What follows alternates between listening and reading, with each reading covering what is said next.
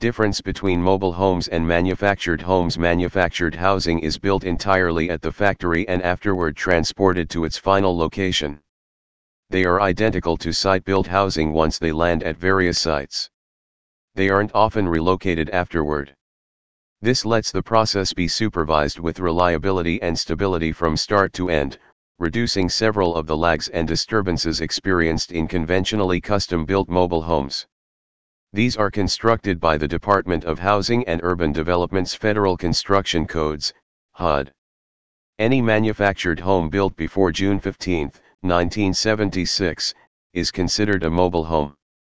Caused by changes in HUD policy in 1976, they are now defunct.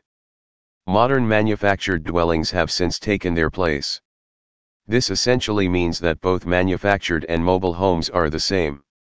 The only change is a change in the names. On the other hand, mobile homes are different from site-built homes. As the name suggests, custom-built park homes are factory manufactured in factories and transported to the desired location, while site-built homes are constructed at the site itself. Mobile homes have several advantages over site-built homes, they are, the terms modular home and manufactured home are not interchangeable. Manufactured homes are not built on everlasting foundations. Manufactured homes, also known as mobile homes, but not necessarily, can be transported from one site to another. These migrations are subject to certain laws and restrictions.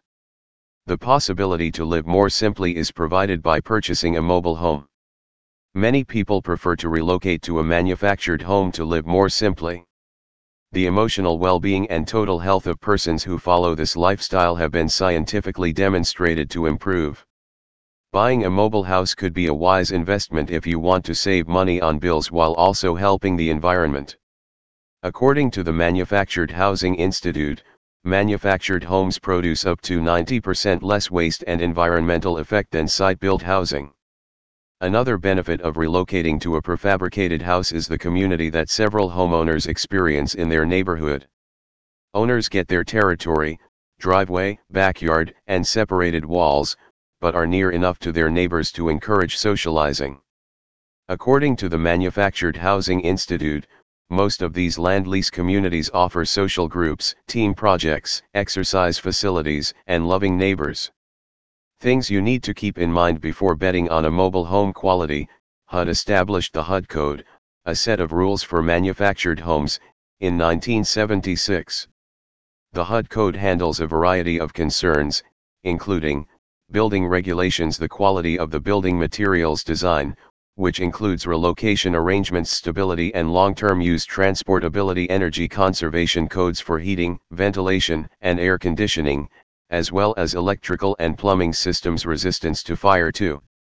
The procedure of purchasing a new mobile home is similar to buying a new car. Like a car salesman, a mobile home producer has a fully prepared stock of homes available for purchase. Nevertheless, when you're not in a rush to get your house delivered, it's generally advisable to make your own.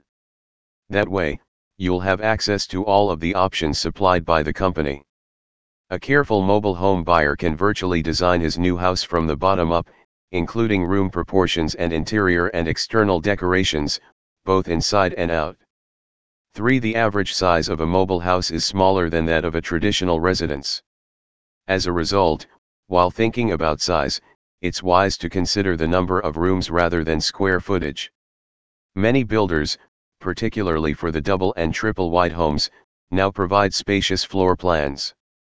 A double-wide manufactured home can have four bedrooms and more than 2,000 square feet of living space. 4. You might require an office or a storage space. This space could be a spare bedroom with a particular function.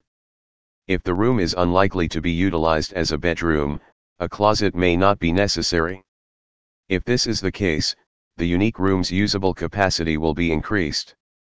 The family's characteristics will determine the dimensions of the living room. In most cases, a family of four can get by with just one shared living area. When you have five or more people, you normally need two rooms, a living room and a family room. These are the few things you need to consider while getting yourself a mobile home.